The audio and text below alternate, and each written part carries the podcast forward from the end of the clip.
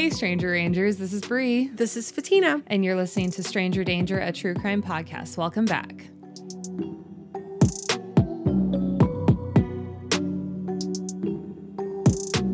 I have a pretty lengthy, I think it's going to be a pretty lengthy case. I've got like six pages of oh, damn. notes here. So, um, are we talking like two episodes lengthy? I think I can get it done in one. Okay. I think I think we're good. I think I'll be able to cruise right through it. Um, so if you're on the road, make sure to pick the no highways route. Yeah, exactly. Take the scenic detour yeah. through all of the neighborhoods and um, yeah, just I was going to say day, daydream, but don't daydream. Don't daydream if you're I, driving. I was totally daydreaming on my drive over here and I just went directly past your street and I was like, yeah. This doesn't look... F- oh, Listen. That's the convenience store. Okay, I Listen. need to turn around. I've done that, and I know where I live. Down this street, they all start looking the same. Yeah. And then so, like, in one year, Kara joked that she, for Christmas, was going to go wrap one of the poles on the edge of our street in, yeah. like, reflective tape so uh-huh. I would know where to turn. I have to look for the yellow, like, yes. telephone yes. poles because, yeah, everything looks so, so similar. Yeah, that's funny. So, so don't daydream. Yeah. But, um, yeah, maybe listen to this episode on your longest commute. So this is the story of Angelique. She will be known in this case as Angel, and Vonda Goyena. Okay. So this case takes place in Norfolk, Virginia in two thousand seven. So Angel, as she'll be known in this case, she's the baby of the family by a long shot. She's got three older siblings, but the age difference is of sixteen years Damn. From her next, you know, the oh, next the youngest, youngest of the three. Sibling. Okay. So she wow. is, when you say the baby of the family, she is literally the baby of the family. Wow. She's like Molly. Yeah, that's Our, a big age my difference. Little sister. Yeah, um, Angelique is just this really. I don't know how I don't know the right word to use to describe her, but she she loves poetry. She loves fantasy. She's really into mythology. She's got a big imagination. She's somebody that loves to go to like Renaissance fairs. Oh, okay, and fun. All of that, which we have a couple of those that happen every Thank year you. In Oregon. Um, one of them, I don't know if you would consider it a Renaissance fair, but in Ashland, Oregon, there's the Shakespeare Festival yeah. that happens mm-hmm. every year that draws in people from every corner of the world. Every corner of the world. Yeah. I haven't been myself, but I've heard it's just absolutely awesome. Plus, Ashland is a really beautiful part of Oregon. But in addition to all of that, Angelique was super smart. She graduated at the top of her class in nineteen ninety. And she was just a really, really sweet girl. She always wanted to believe in and find the good in everybody, Aww. You know, just somebody that would always give people the benefit of the doubt. Yeah. You know. And she loved to journal as well. And this is where she would keep her daily thoughts. This is where she liked to write down all of her poetry. And the part two to this story is her mom, Vonda. Vonda is seventy-four years old, and Angel has pretty much taken on the role of being her caretaker. Actually, I'm going to backtrack on our math a little bit because sixteen years is the difference between Angel and her next oldest sibling. She's not sixteen years old in this case. She's actually oh. thirty-five, but still seventy-four minus thirty-five still puts you right around forty. Okay. So gotcha. I, I, I jumped the gun on that. Sure. Going along with that math a little bit.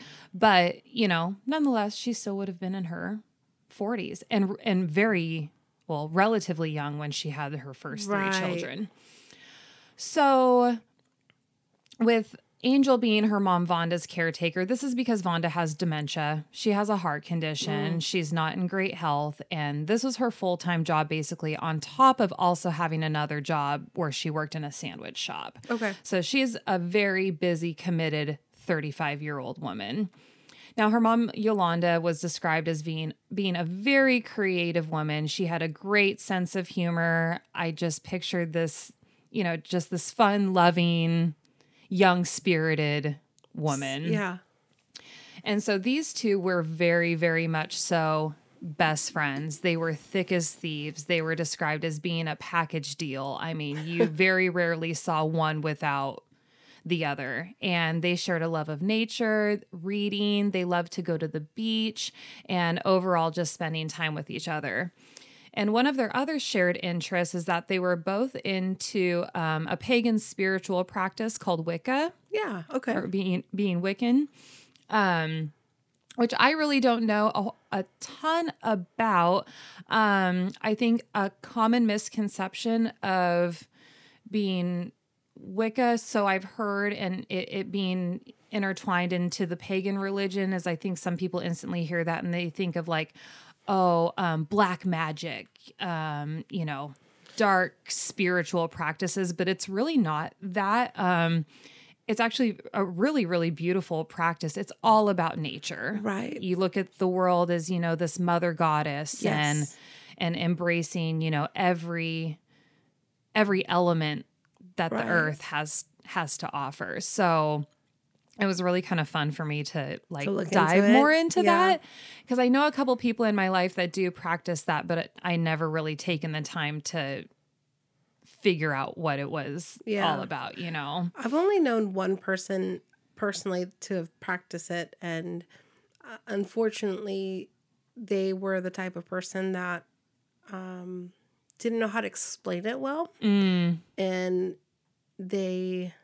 Um, Yeah, I'll, I, I think I'll just leave it at that. She, I don't know much of it because she didn't even know. She talked about it a lot, but didn't know how to explain it well. Sure, and probably caused like some misconceptions yeah. for you a yeah. little bit. So within this practice, they were also very, very into like reading tarot cards and doing yeah. palm reading and all of that stuff, looking into each other's future and fortune. Um, I've never done a tarot card reading. I, it to be perfectly honest, it kind of freaks me out. Yeah. I I will get very fixated.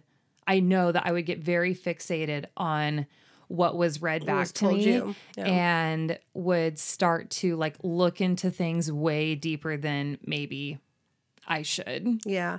I've had my cards read once, and that was uh, my mother-in-law had a book get published called Devil's Ink, which is a fantasy book. Mm-hmm. And she thought it'd be fun for the launch to hire some tarot re- card readers. Sure. And she hired me to do henna for her book launch, right? Oh, yeah. That was a long time ago. That was a time long flies. time ago. But they read my cards, and it was all good stuff. And um, I it wasn't anything that was... that seemed scary or anything for me. It was all very generic things like, oh, you're very artistic and you're very, you know, free and loving, da da da. Sure. And I was like, I, you just saw me do henna, dude. You, you, yeah, yeah, yeah. I just totally you just saw me. One thing I've always, always have want um, to have done is have my palms read. Oh, okay. So if any of you listeners can read palms, I will send you pictures of my palms if you'd like. There you go. um, I don't have a lifeline. Oh. On either hand. Well, we know that to not be it's, true. Right? I'm here. I think I'm You're here. You're right in front of me.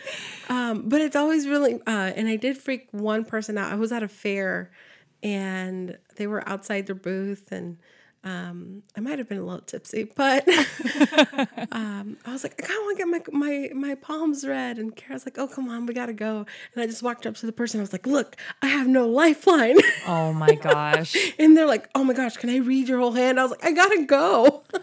Oh, no. But, yeah, I have no lifeline on either hand, which is really weird. Crazy. Yeah. So if any of you do read that. Um, that would be interesting. Let me know. Maybe we'll take you for your birthday. Wouldn't that be fun? That would be fun. Because it's, it's weird. I might do that. It's weird. I might do that. Well, we yeah. do that. Tarot cards, palm reading, Ouija boards, like all of that. I'm like, oh, don't really know if I want to dive into it. Yeah. I think the closest thing I would get to maybe like that um, area of exploring is I would really love to sit with a medium, but not just any Ooh. medium, like Tyler Henry. Oh my gosh. Yeah, yeah, yeah. Medium yeah. Uh-huh. status. Like yeah. some, yeah, that, something like that would there's just another, blow my mind. Um, there's another guy who I've been watching that does um, readings in a, in a cab. Oh. And he just freaks out writers. Um, oh not freaks them out, but you know what I mean? He, he yeah. reads them and he talks to spirits with them. This will probably all go to the end of the episode, but yeah, it's, uh, I forget what it's called, but he does readings in the cab, and it just blows people's minds because they're not looking for it. Right. Right. They're just, they happen to be in the right place at the right they time. They just waltz in. They're like, yeah. hey, your grandpa says that you should probably ditch that asshole yes. that you're dating. Yes. Stuff like that. And I'm like, oh, yeah. even they got blindsided exactly. by that one. Yeah. So weird. Okay, so next I'm just going to touch a little bit on Angel's dating life because it does play a pretty big role in this case. And I do also want to preface, I'm going to try to keep this as like timeline cohesive as possible. There will be a little bit of jumping around, so questions might come up um, while you're listening, but hopefully I'm going to circle back and answer any of those that you might have, and we'll dive into some other stuff a little bit. And that's what I'm here for, because I'm exactly. listening to the first time as you are. Yep. So as far as Angel's dating life goes, she met most of the men that she dated online. You know, she was a okay. very busy girl, taking care of her mom, also working a part-time job. And so online dating seemed to be the most convenient for her. two thousand seven, so that's like Plenty of Fish time. Oh, yeah. I mean, or even... Or um, like Christian Mingle. Mm-hmm. Like online, online. For sure. Okay. Yeah. Or even, uh, especially chat rooms. Yeah, yeah, yeah. You know, okay. just stuff like that. Not apps. Like not Tinder. Yeah, not, probably not. Yeah. Yeah. But at this time, you know, she was in her thirties. She really wanted to get married and have a family. She's nearing thirty-five years old. She's mm-hmm. starting to feel this pressure that, like, maybe it's not going to happen for Girl. me. That pressure is real. I think that rings true for so yes. many people nowadays. But it's never too late. So right. just keep just keep pushing forward. And in two thousand, so this is actually in two thousand six, she does sign up for a dating app. So there was some form of an app around at this time. And just a couple days later, she meets a man by the name of David Hoshaw. And David is a father of two, a scout leader. He's an electrical designer. Like he's really like, you know, checking off all of these yeah. boxes of qualities. And she fell for him very quickly. And it seemed those feelings were obviously reciprocated, and she was more than ready for this knight in shining armor to come into her life. Uh, she loved his relationship with his two boys, and their relationship progressed very, very quickly. So in December-ish of two thousand six, they're already engaged, and he moves in with Angel and her mom. So they were, damn, I think they were talking for maybe like at maximum six months before they get engaged.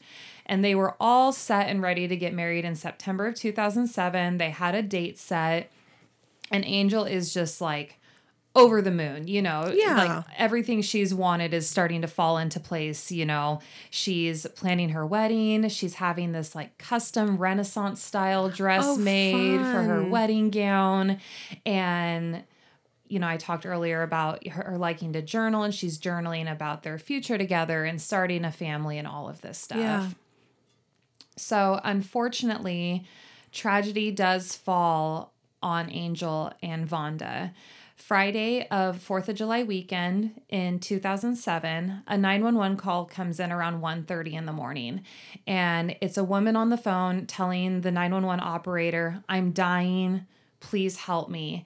And then the caller keeps hanging up, and the nine one one operator has to like call the number back sure. and try to reconnect like multiple times. There, she answers, makes wow. these claims, hangs up, has to call her back. She answers again, et cetera, et cetera.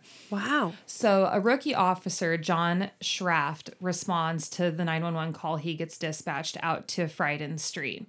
And when Officer Schraft arrives, he walks up to the house, and so they've got a front door and then, like, the screen door, you know? Mm-hmm. The interior door is wide open. The screen door is shut, and he can see that there are lights on inside the residence.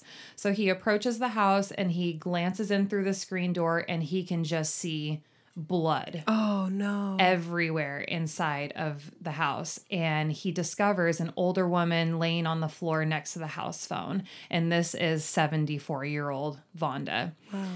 He enters the house. I mean, the rug that she's laying on is covered in blood. The house phone is covered in blood, in blood. But at this point, Vonda is still alive. Oh, wow. Okay. And you know, he asks, is there anyone else in the house? And, you know, he's referring to obviously any other victims sure. or the person that has committed this. this crime. And she tells him that her daughter is in the bedroom. So he draws his weapon. He's going through the house just in case the intruder is still in there. And when he enters the bedroom, he finds thirty-five-year-old Angel naked, lying face down on the bedroom floor, covered in blood. Oh, wow. And Angel is dead on arrival. Her bed is soaked in blood. Both women had been stabbed multiple times, and one of them, I believe, had had their throat slit. Don't quote me on that, but I believe that that was a detail that was in that was included. But Angel herself had been stabbed about thirty-seven times. Holy moly, that's a lot. Just overkill. Oh, for sure. You know. And a little while later, De- Detective Walter Whiteside arrives on on scene, which I kind of laughed when I, his name Walter came up. White? Yeah, because I thought of Walter White. Yeah. Breaking Bad, love it. Um, and Vonda is still crying out for Angel and asking the detective if asking Detective Whiteside if she's okay. So Detective Whiteside is looking at Vonda, and based on her injuries, he knows it's only a matter of time before she succumbs sure. to these stab wounds. He contacts a homicide detective who instructs him that he basically needs to get a dying declaration from oh, yeah, Vonda, yeah. which I didn't know the details of this, but for anyone who might not know what a dying declaration is, it's pretty much you have a victim who you know for sure is going to die. They mm-hmm. are not going to make it out of the situation alive. And so you need to get a statement from them about what happened to be able to look for somebody. And then furthermore, from that, the person actually has to die. There's one witness who hears this, and they can now act as the, as them, as their advocate on the stand, sure. saying this is what Vonda said. Exactly. Yeah. yeah. yeah. So Detective Whiteside gets this dying declaration from Vonda, who did this, and she says the name of a man, Walter Lucas. Now, this is Angel's ex-brother-in-law, Angel's sister's ex-husband. Wow. Yeah. That got messy real quick. Yeah. So somebody close to the family. Yeah. That has been allegedly separated. So they've got this name. Vonda's taken to the hospital, and she does pass away shortly after. Sure. So the investigation starts, and the first question that they're looking at is who would want to kill these two innocent women? You know, mm-hmm. they have the name of Walter Lucas, and he wasn't too hard to track down because he was the ex-husband of her sister. He was still, even though he was separated, he was still very much involved in the family. And even, even so much that he still visited them. Like the family still really loved him, even okay. though he was separated from their sister, daughter, whatever. So for this reason, he seems very unlikely to be the person that committed this crime, even though Vonda points the finger at him. And he has an alibi. He's oh. two hundred miles away. Oh, shit. And they can confirm this, and his alibi checks out. So they're like... That's weird. Probably no way that he could have been the person to do this. And, you know, they do bring up to him that his D N A was found at the scene, and he's able to explain that away because he was at the house visiting the week before. Like I said, sure. he's still very much involved in the family. He's like, but I'm, I'm around all the time, so right. I'm not surprised that you found that. And so why is Vonda naming him? Well, Walter wasn't really too surprised that maybe his name came up because Vonda does have dementia. Oh, that's right. I forgot about that. And names and faces, sure. you know, whoever in that moment may have been in the forefront of her mind, or maybe who this person reminded her of right. was Walter. Okay. So they're pretty much able to eliminate him as a suspect. And after this, the officers really don't have any leads. So there wasn't any signs of forced entry into the house. Okay. Who could have gotten into the house? Well, anyone that would have had a key potentially. So anyone who lived there, that would have been Vonda and Angel, which we know they didn't off themselves. David, the fiance who lives there. Okay, that's right. Plus pretty much all immediate family has access right. to the house. So detectives are looking at somebody close to the family. Now they turn to look at David, Angel's fiance, and And the rest of the family. And in addition to that, they all have alibis that check out. David specifically, he's about two hours away that weekend because he's at a Boy Scout camp with his oldest son, Okay. On a week-long trip, and they're like up off this peninsula in Virginia. Other parents do confirm seeing him there, and in regards to that specific night, they confirm that they saw David at the campsite or the campsite, the campsite around eleven p.m. Friday night, and then he's also at breakfast at six thirty a.m. the next morning. Okay. David, when he returns home from this trip to Norfolk Saturday afternoon, he drops him off with his son's mom at his house, at her house. And, you know, you always look at the lover, right? Sure. The husband, the boyfriend. Yeah, the person that's going to be there. It seems, you know, even if they do have an alibi, it's someone who you want to dig into a little bit further. So police do bring him in, and they talk to him, and they bring him in for an interview, but they ultimately let him go because he's like, I was gone over the weekend. I was with my son. Here are the people that can confirm that I was there. And so he leaves this interview and meets up with his ex-wife, his son's mom, and she's like, you know, what happened? What was all of that about? And he's like, well, you probably heard about Angel and Vonda over the weekend. I wish I would have been there. If I had been there, I could have saved them. And she's like, well, if you would have been there, you probably would have died too. You know, right. Like this was super intense and super gruesome. And it kind of just gets left at that. And days and weeks pass with no further evidence and no clues. One of the biggest pieces of evidence that comes in, and this is very Zodiac, is a month after the murders, a letter arrives at the Norfolk police station, and it contains a full confession oh, of these shit. murders. The letter is also postmarked being sent from a post office in Chicago, and this will be important later. We'll come back to this part. Okay. So within the letter, it references having met Angel and her mom a few days before the murder at the beach, and that Angel wanted to have one last fling before she got married. They cross-check this information in Angel's journals, where she does write oh. about being at the beach okay. in those days prior, and that she's with her mom. In this letter, it additionally confesses to being at the house that night and stabbing Angel and her mom around twelve thirty in the morning. Okay. And so it pinpoints a timeline. They use words like biatch and mother with an A, and kind of writing like with a lot of like misspelled words and like in a slang style. A little while later, they receive a second letter.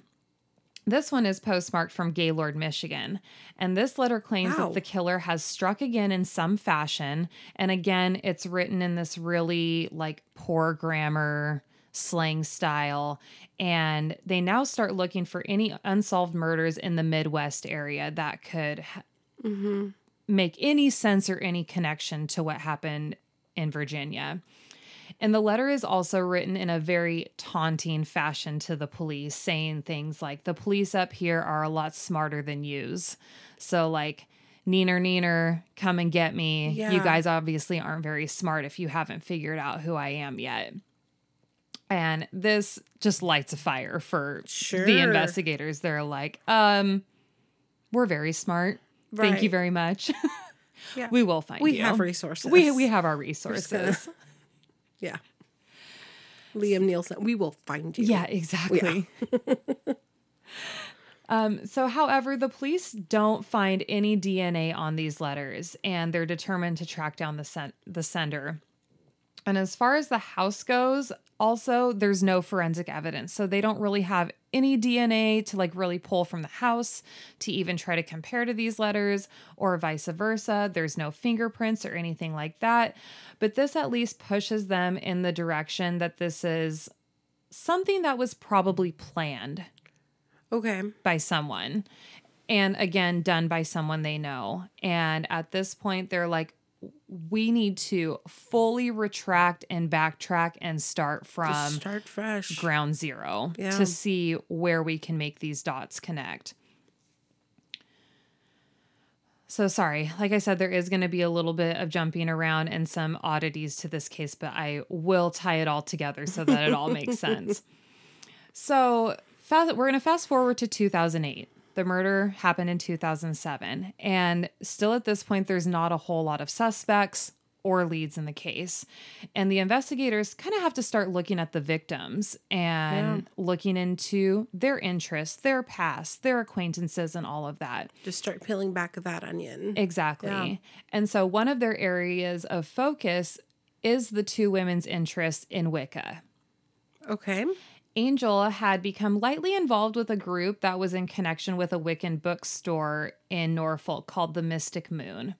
So some of the Wiccan practices and rituals do involve tools and items like wands, pentacles, a chalice, and a specific large knife called an ath- an athame. Okay. And this is allegedly only used for symbolic purposes, this okay. knife. It's not really viewed as a weapon. It's just this item that's brought to sure. these practices that they partake in. And so police want to know who Angel has met through this group and at this bookstore. And while they're looking into all of this, a, pol- a call ends up coming into the police station on January second, two thousand eight, and it's a man that wants to talk to them about the murders. So this man shows up, and he identifies as a vampire. Okay. So they had a meeting with a vampire? had an interview with a vampire. Interview with the vampire? He okay. Cl- he claimed to be a part of the group from the Mystic Moon, and there were others who considered themselves to be vampires. Okay. So, not a whole lot of relevance or importance to this, but worth noting. Absolutely. It's it's a quirky fact in the case. Um, he implies that he may know something about Angel's murder, and he shows them one of these knives that they use in Wiccan practice. And he claims that this is the knife that was used by someone else to commit the murders. He How is basically he presenting. Okay. I yeah, I don't know, but he is basically presenting the murder weapon to the police. And so the detectives take this knife knife to the lab and they have it tested. It doesn't show up with any D N A or blood on it. Oh, oh, oh. So he brings what he thinks is the actual murder weapon. That was my impression. Not like, oh, look at like this type of knife. Like, right. Okay. Yeah. The way I understood it is that he presented them with the murder weapon. Wow. Okay. Yeah. But it doesn't contain contain any D N A or blood, which you could explain away with somebody cleaning it, you know, sure. so whatever. They've had it for almost a year now. Right. But the knife was also not the right size to have caused the stab wounds. And so they're like, this is obviously not the weapon that was used, whether it was this one or one like it. It's not the right one. It, it's not the right sure. one. So this part is a little bit confusing to me, but this is the last that we would ever hear of this man. Police eliminate him oh. as a suspect because he wasn't, as they quote, wasn't close to the family. Which I guess you could argue one way or another because he obviously knew Angel. They were involved in this group at the Mystic Moon bookstore, right. whatever. But I think, I don't know why they didn't question him further. I mean, this is a question that right. I still have out there that I don't have answers for you guys about. I'm kind of chalking it up to maybe they just thought that he was kind of a joke. Right. Um, a little bit of theatrics. Wanted to help, but didn't know how. Yeah. It, okay. It's just, it's just kind of weird. But at the very least, wouldn't this guy, I, I don't know. I guess this is a question that I kind of have for you or maybe some thoughts on this. Like, okay, this guy comes to the police station. He claims to know something. He brings in this weapon that he is either presenting as the murder weapon or what the, the weapon would have been. Mm-hmm. Doesn't one maybe get in trouble for filing a false police report? Well, he wouldn't be filing a police report. He's That's trying true. to help. But if if nothing else, I'd ask, how do you know? Who told you? How'd you find out? Or did this, did this just wind up at the doorstep of the bookstore? Or, you know, did it get mailed? Did you find it? Right. Where were you that night? Sure. Who were your Lots sources? Of questions. Yeah. You know. So can you look in this mirror? Yeah. I had garlic bread for lunch, right. and you're still in the room. Yeah. So you know, again, I, I have questions about this, but it they don't end up being relevant. Spoiler alert. um, more or less, this man's claims was a big waste of time for the police. Sure.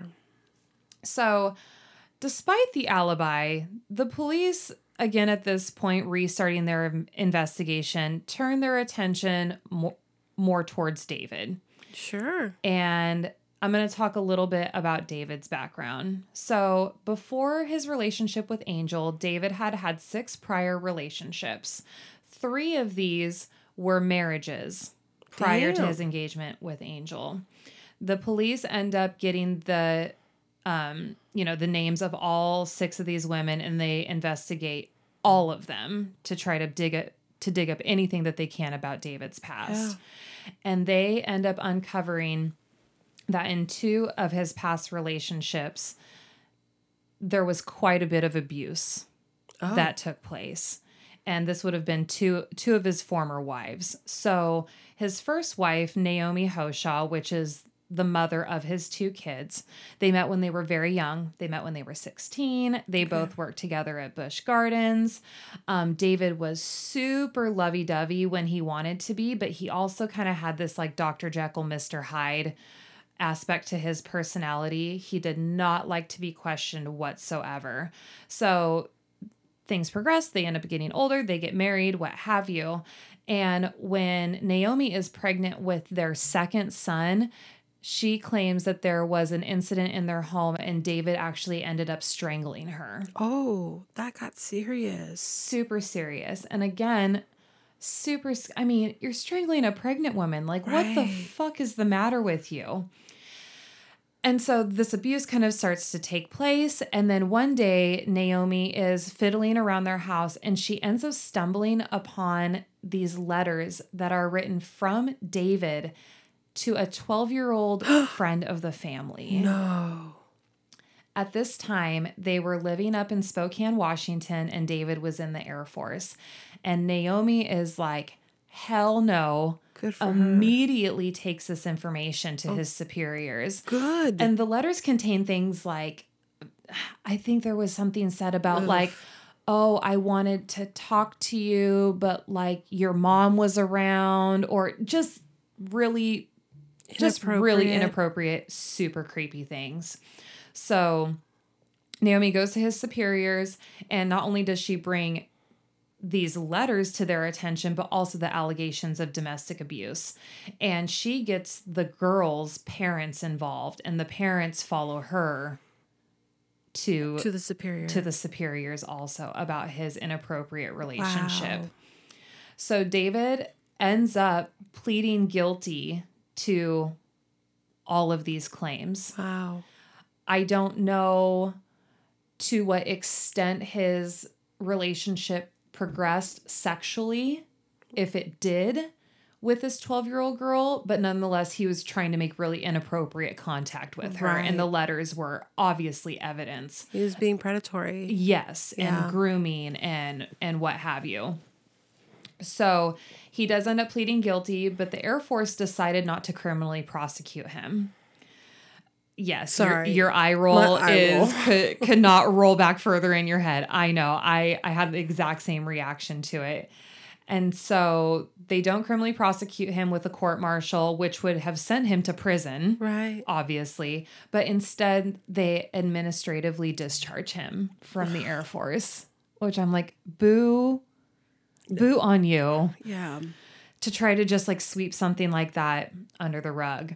Don't even get me started on misconduct in the military. Oh my gosh. Like sexual misconduct in the military. Mm-hmm. Whew. I know we were just talking about S V U earlier, and yeah. there's, I think at least, I know there's at least one episode that focuses mm-hmm. around that. So I kind of wanted to know a little bit more about that. Sorry, sorry, this is a slight tangent, but so the military basically does have its own court system, right. and this is to mainstream charges and convictions and what have you. And a fun fact, which I didn't know, is that within these courts, there are no mistrials. Nope.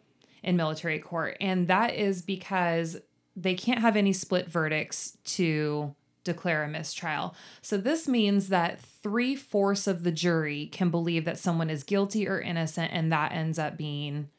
It's majority. Yeah. Mm-hmm. Which is totally understandable, because when you're talking about our military, you want someone that's guilty, removed, and potentially someone that's innocent to remain, right. you know, depending on how things play right. out. So I found that to be kind of interesting. And super interesting. Just a fun fact to throw out there for it's people a, that didn't know. It's a very interesting, like, subsection of our government system.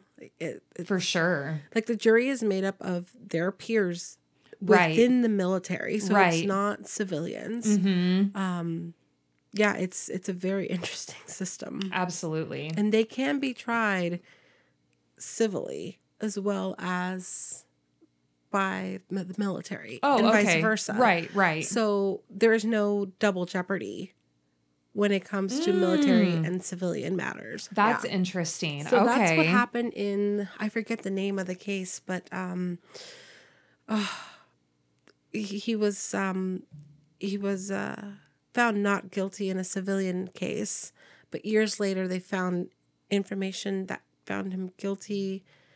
And so they retried him in the military. With the court martial. Mm-hmm.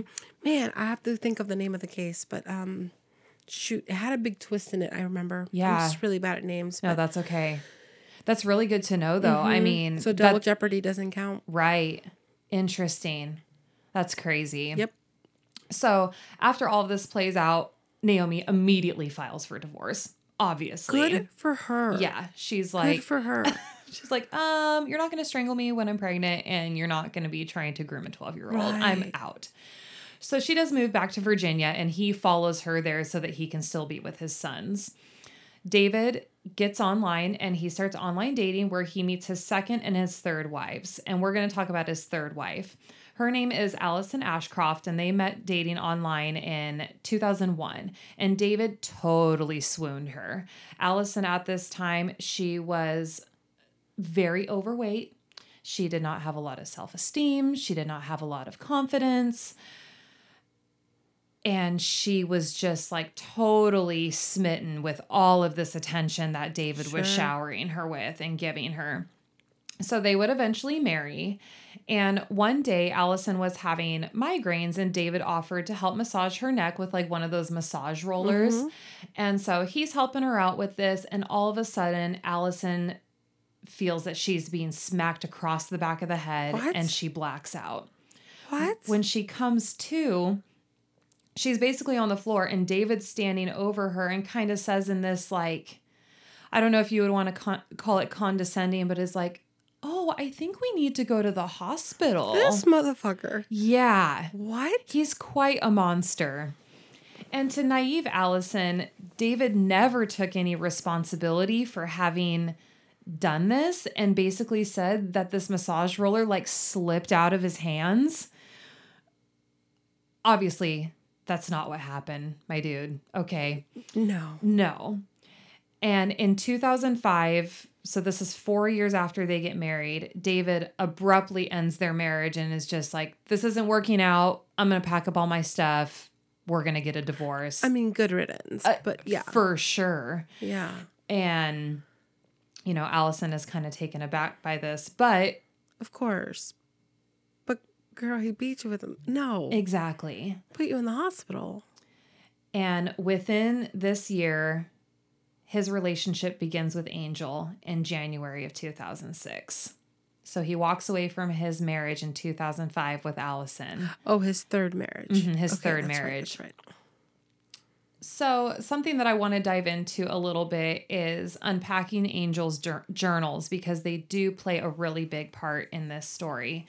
So in the weeks before Angel's death, she journals about David's distant behavior. So at this point, they're engaged, they're planning a wedding, and there are these journal entries of David not being the lovey-dovey, attention-giving, doting fiancé that he had yeah. kind of been.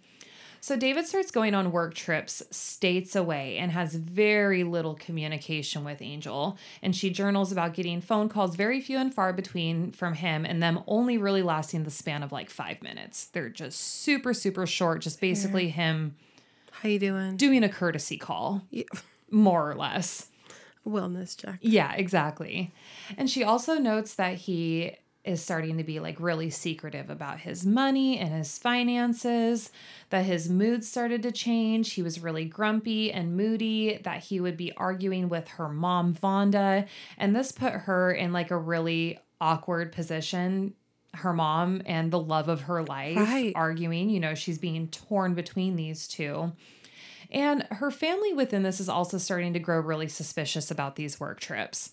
So remember, David is an electrical engineer and is supposedly up in the Midwest. This is like Wisconsin, Michigan area, working on Navy ships. Now, the family found this to be odd because of geography, sure, and bodies of water. Like, and I don't know too much about this, but th- th- these suspicions make sense to me. Like, why would you be working on ships up in the Great Lakes when that's quite a commute to get in that way from the Atlantic? That is quite a ways. Ocean? Like, why wouldn't these ships just be in some port off a of a massive body, sure, of water? And again, I don't know, maybe maybe there's some um boat me- repair boat yeah I was gonna say yeah a boat mechanic shop like yeah. within the Great Lakes, and that's why these ships would have been there. But it just kind of seems odd to some members, sure, of the family, like, why are these ships commuting all the way in here, and that's where you have to go work, whatever, yeah.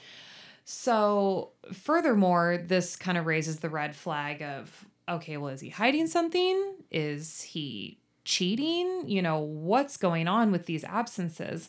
And Angel has even confided into her aunt that she had a dream about him kissing someone else one night.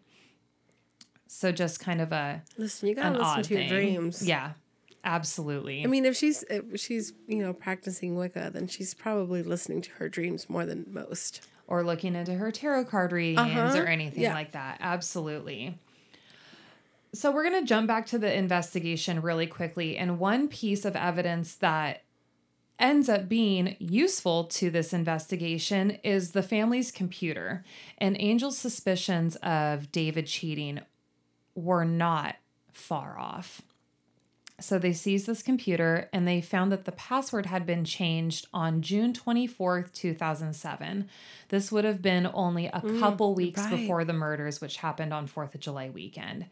David was the administrator on the computer and changed the password to number four, Amanda. Who's Amanda? Exactly. That's what I have in bold in my notes. Who the hell Who's Amanda? Is Amanda? So in early two thousand seven, David actually goes back onto these dating websites, and he meets a woman, Amanda, who he begins to have an affair with. And this is actually where David was spending his time, wouldn't you know it, of course when it he was. was up in the Midwest, quote unquote, working. He was working something. He was working something.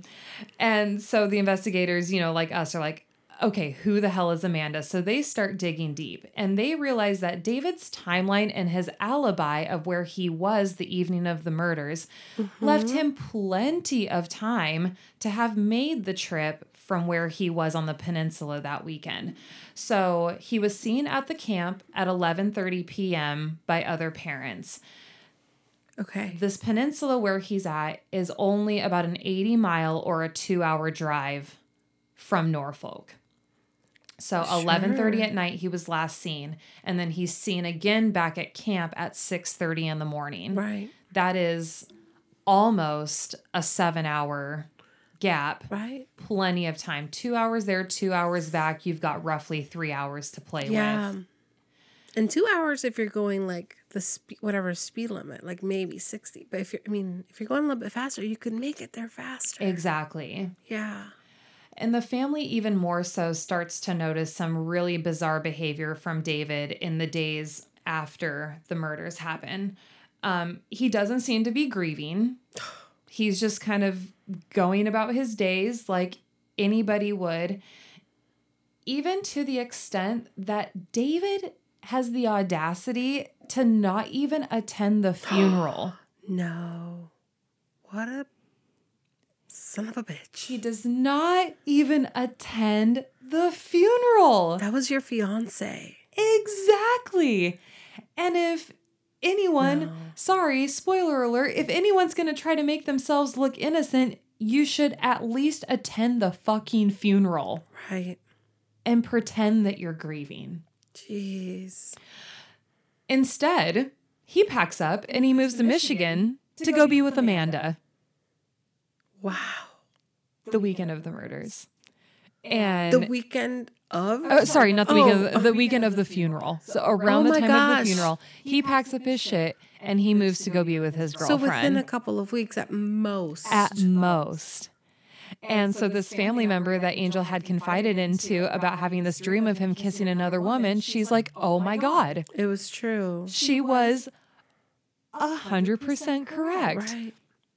So David moves to Michigan to be with Amanda. And although, although things look very odd and suspicious, the investigators don't really have anything on David to tie him to the murders. Everything is circumstantial. Yes, he's a cheater, but they don't have anything concrete on him yet. Their best lead right now is those two letters that got mailed into the police station. That's right, that's right. So if they were going to get David, they needed to prove that he was the only possible person that could have sent those letters to them. So you have the first letter that's from Chicago, which they were actually able to narrow down being sent from only one distribution center. So one po- there's only one post office it could have okay. been sent from. They dive into David's cell phone and credit card records, and they end up locating a cell phone tower ping that puts David, I think it was within a range of about twelve miles of this post office. Well, that's close enough. The day that the letter was mailed. Wow. Okay. And then you have the second letter that's sent from Gaylord, Michigan. This is like a small community in the middle of nowhere of Michigan. And when they look into his credit card receipts, they're able to follow this trail of him making purchases that line up exactly with him passing through this part of town. Wow. And this was over a, I think, a weekend trip that him and Amanda were on this little like romantic rendezvous getaway. And his credit card receipts just put them right down this trail that would have pinpointed him being in Gaylord on August fifteenth, which is the day that that letter was mailed. So the police finally have enough for an arrest warrant. And by this point, Amanda and him already have one kid together. Wow. And they have another on the way. No.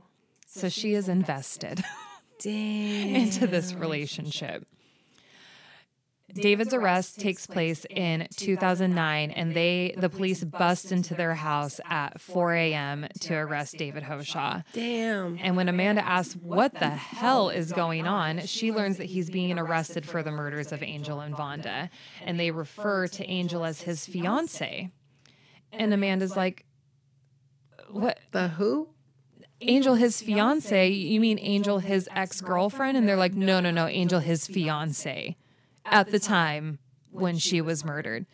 And Amanda's like, what the? He told me that was his ex. That's why you Google people. Exactly. Exactly. So David is taken into the state police and he's interviewed. The room that he's in is being recorded. Um, I don't think that they exclusively tell him this at the time, but they do say that there are no secrets in this room that they're in. Oh, you, I mean, if you're going into any police station, guys, you're being recorded. Yeah. I've said it before and I'll say it again. There is no privacy there. Nope. You're always going to be recorded, whether always. It's audio and visual or both. Exactly. Okay. Exactly. So he just, he, okay. So they bring up the letters, the two letters that they received. Right. He denies sending them. They also tell him that they know of his locations at the time that the letters were being mailed, yeah. and he just totally plays dumb to it. And then they're like, okay, well, let me just tell you about your little trip that you took and why we can pinpoint you to these specific locations. And they're totally playing this whole psychological game with him. And then he pretty immediately asks for a lawyer. And they're like, shit, okay. But they have a little glimmer of hope because Amanda wants to talk to him. And he wants to talk to Amanda. And she you know, allegedly has no idea that there is a camera recording in this room, but she's told that they would be able to have a private conversation. Okay. Private bunny ears. Please go in there and make them talk. Exactly. So to touch on the recording a little bit, in July of twenty twenty, Virginia made it a requirement that police record, record all interrogation videos, and this helps just completely eliminate the he said, she said that could happen in an interrogation to maintain the trust of the public in the way that, that police conducted themselves with, you know, people that they're interviewing. So that's kind of where that comes from. So I don't think that they at all have to disclose that this this interrogation is no. being recorded. At the very least, you know that you're behind a mirror and people are watching you on right. the other side, right? right? So or sometimes there's just like a camera in the corner, and if you don't notice it, that's that's your fault. Exactly. Right. Exactly. And you know, even within that, you know, David has obviously been advised of his rights, which include mm-hmm. the right to remain silent. So Amanda has no idea that she is about to crack this case wide open Damn. for these investigators. So she goes in, she asks him, what the hell's going on? You need to be honest with me. We have kids together. I love you. She's obviously upset and yeah. totally blindsided. At the very least, she's hurt to find out that Amanda or that Angel was still his fiance at the time and not his ex-girlfriend. Right. And so he tells her that he's being arrested for those murders, and she asks him if he did it. At this point, a detective is still sitting in the room, and David says, I'm not going to say any anything more in front of police officers. So this detective exits the room, and David completely spills the beans. He says, I got stupid. I got crazy. I'm sorry. And Amanda just... I mean, she just loses it. She just falls apart. Like, her physical reaction in this video, like, looks like she just got punched in the stomach. She is having such a strong, like, convulsing yeah. physical reaction to him confessing this to her. And she's like, I don't know how I could ever forgive you. I don't know how I could ever trust you again, obviously. So she's like... you need to tell me your side of the story, like what happened. And he claims that he didn't mean to do it that evening. Okay. Um, that it wasn't his intention when he went to the house that night. He said that he went there to break up with her, which... what a weird time to go. You were at a Boy Scout camp. Exactly. And Amanda doesn't even believe this. She's like, you went there at one a.m. to break up with her. Right. You couldn't have done this in the daytime. You couldn't have done this the next day. You couldn't have done this the next day bef- after you got home. Right. You couldn't have conveniently done this the day before you left on this week-long Boy Scout camp so that you didn't have to look at her face for a week. I mean, that's when I would have done it. But that's his claim, is that he went there that night. Ugh, what a crock shit. To break up with her. And this also raises the question in my head, why was Angel found naked on her floor oh, I when the investigator showed up that night? I forgot about that. Obviously, some sort of, I mean, my assumption is it's obviously some sort of sexual encounter happened between the two of you. So was that a... well, let's go one last round. Sure. Since we're breaking up, who knows? We never really end up finding out why Angel was found in those conditions. And then Amanda asks him about the letter, and he confesses to writing them to get the police off of his back. And aside from this confession, the letters were in... Sorry. Aside from this confession, the letters were ultimately the nail in his coffin as far as evidence goes. The fact that they were able to tie him to these locations on those specific dates were huge for in, the investigators. Locations, so it's exactly. Like they're in his neighborhood. He had to go out of his way. Mm-hmm. Gotcha. Yeah. To be there. He's immediately arrested. I mean, yeah. I mean, he's already been arrested, but he's obviously charged, taken in, yeah. in charge for this, for these two murders. And he's indicted on two counts of first degree murder. And while he waits for his trial to start, the prosecution is like busy scrambling and trying to string together all of this circumstantial evidence that they have. And, you know, they're not really in the most ideal position to be in as the prosecution having just a lot of circumstantial evidence. Right. I mean, they do have the letters and the locations, but again, no D N A, no forensics, nothing like that. They don't have like the knife in his hand moment. Exactly. Yeah. And, you know, juries do like to have a lot more mm-hmm. proof than that.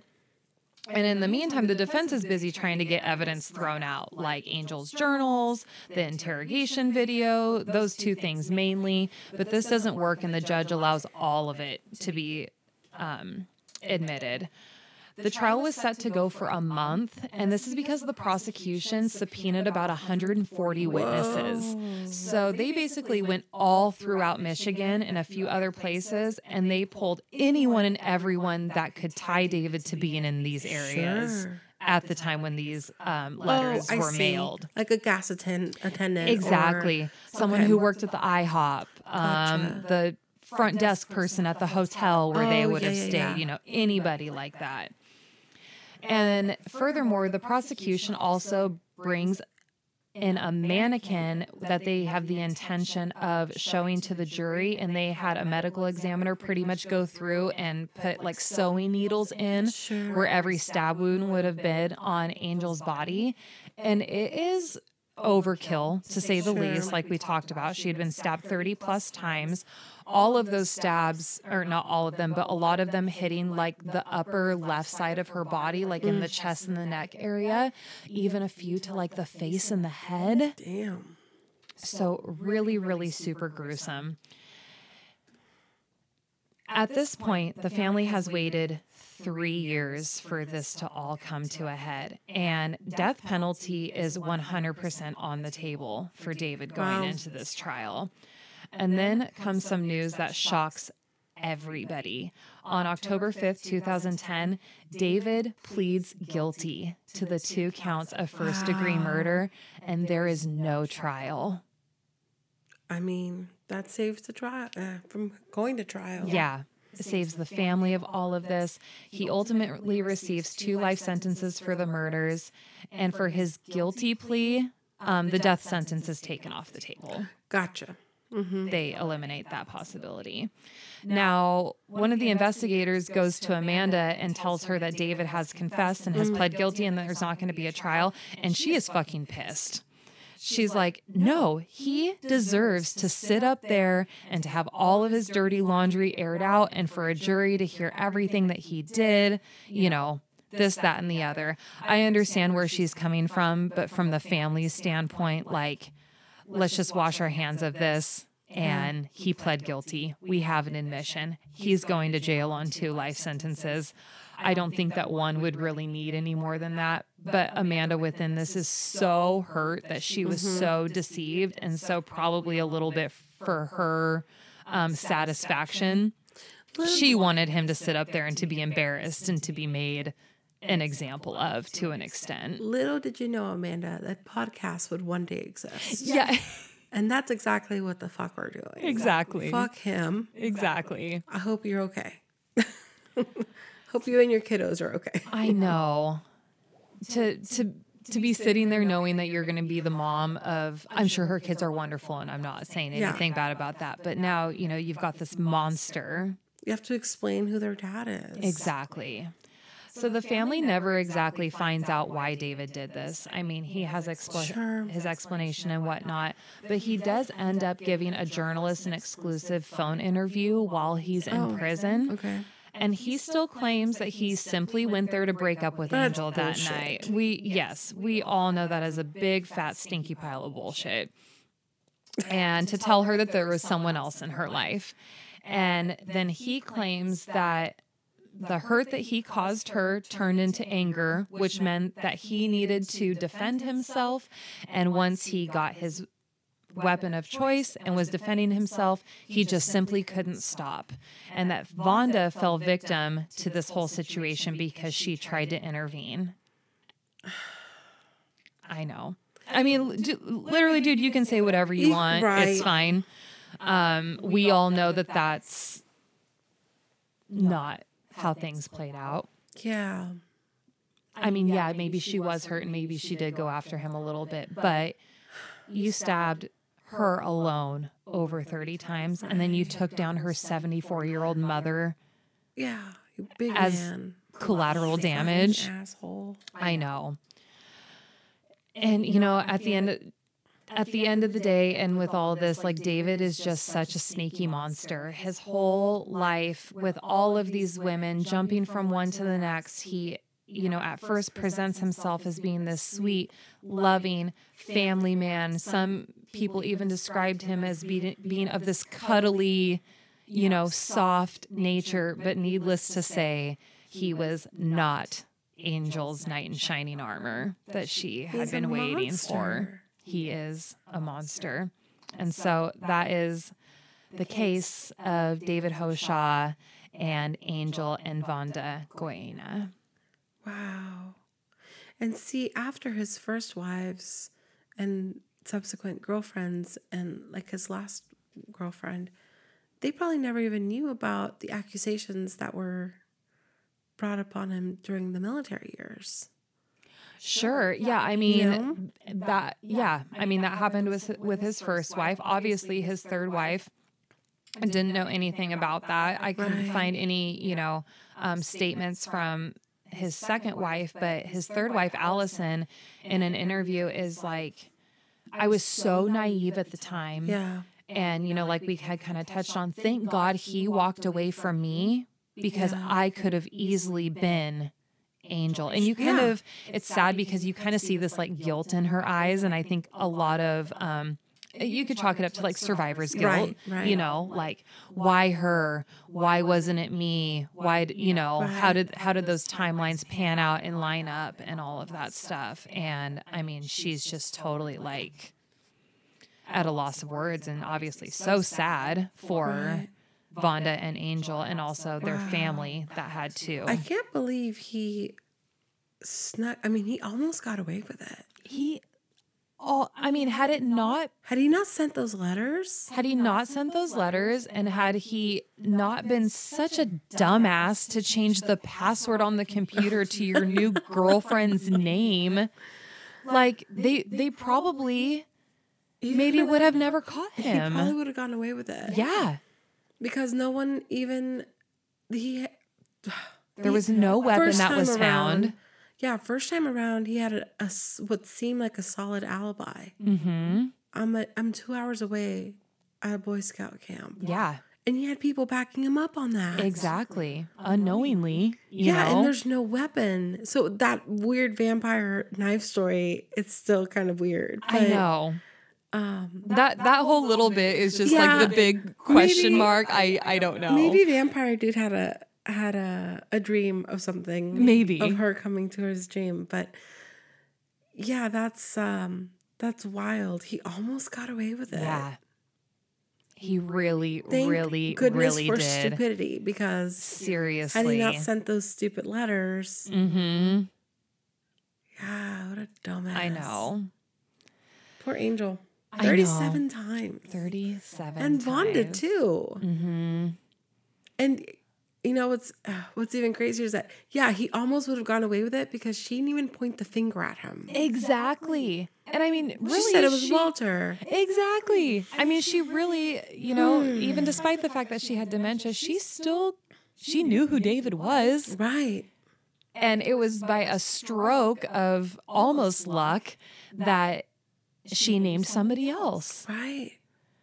So, yeah, I know. Kind of a wild case. I'm sorry if any of it was kind of hard to keep track of. There was just a lot of a lot of different angles coming, all meeting to this one center point finally yeah. in this case. What a piece of trash, though. I know. What a terrible piece of person. For sure. Yeah. That's a great case. Thank you. Yeah. Do I sound weird? Uh-uh. Okay. No. All right. No, you sound great. Um, so, yeah, I guess I just want to say um, a big thank you to everyone that has reached out with congratulations of our news about our son this last week. I was really excited to post that picture of his cute little yeah. jean jacket um, with his little patch on it. That was a great picture. Oh, I was, like, so giddy about it. It's so cute. He's almost big enough to fit into it. It's like a three-month-old jacket. And I'm like, oh my gosh, come on, just keep getting fatter. It's so cute. But yeah, so that's really all I have. Oh, I did have a question for you. For me? Yes. Sure. How was the um, pineapple in the... The the potato, what the not potato souffle, no, scallop, the scallop potatoes.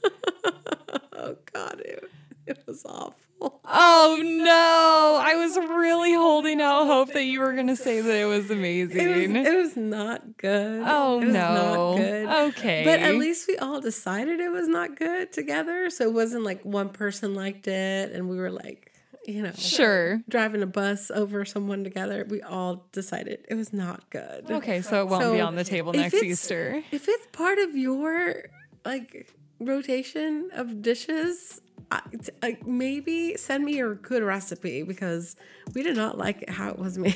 Oh no! Oh no! Okay. Yep. No, I had to. I had no to find out the verdict on that. Potatoes. That's what you know. What that's what he reminds me of. That's what David is. He's pineapple and scalloped potatoes. That's how bad he is. Seems like this nice idea. Nope. But nope. Once you dig into it, nope. Nope. Did not pan out. No, sir. No. All right. All right, guys. We'll see you next Monday. Um, and don't be a stranger. Bye. Bye.